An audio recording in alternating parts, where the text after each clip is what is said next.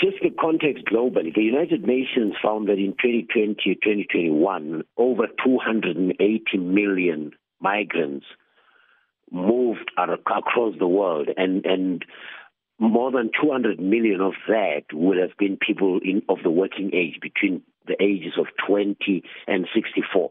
That means it, it's already the pattern tells you that migration is an economic necessity. It's not it's not about luxury. Although there are people who move because they have the option to do so, most people are moving because they are forced by economic conditions.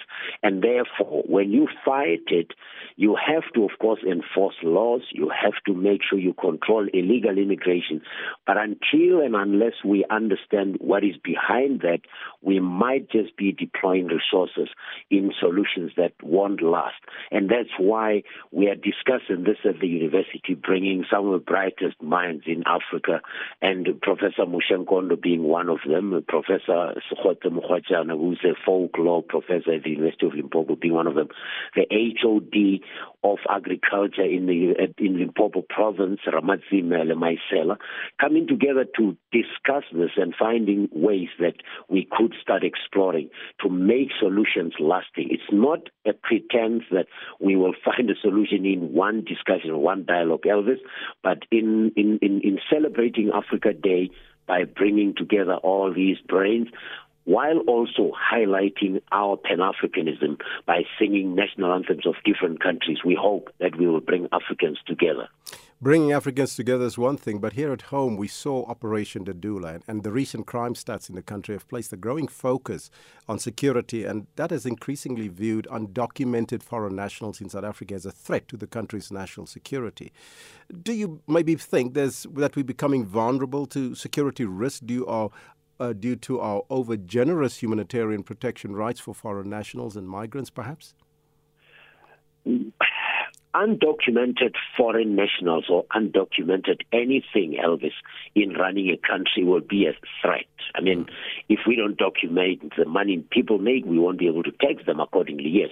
So, undocumented foreign nationals, definitely the problem is how do we deal with that problem? We have to strengthen state institutions to make sure that they can enforce that. Remember, most of these undocumented foreign nationals were once documented or they come into the country by bribing officials. Again, there you have it, another economic consideration. And I don't want to justify corruption by saying people are poor, but if there is a temptation, and an option to pay for your passport, and there's a willing recipient of the bribe, you by, by uh, to address that means going to the heart of why people are accepting bribes and why it continues to be possible for them to do that. But you are right, it is a threat because when you are undocumented, it means we don't have your fingerprints, we don't know where you stay, we don't know how long you've been in the country for, we don't know who you are with in the country and what you get up to. So, expectations at the end of this discussions today on Africa Day. Do you you think that you did mention there won't be uh, any holistic solutions immediately, but do you think that we can maybe address some of those issues today and find some solution?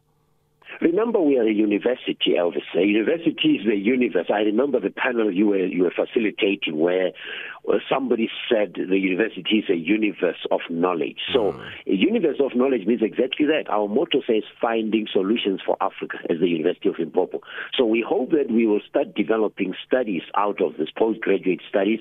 We hope to be building partnerships that will create institutes within the university to understand this problem. Professor Mushenkondo is a well known known social social scientist who who has strong views about how Pan Africanism can be advanced, including by making our academic institutions responsive to pressing issues that include migration, Elvis.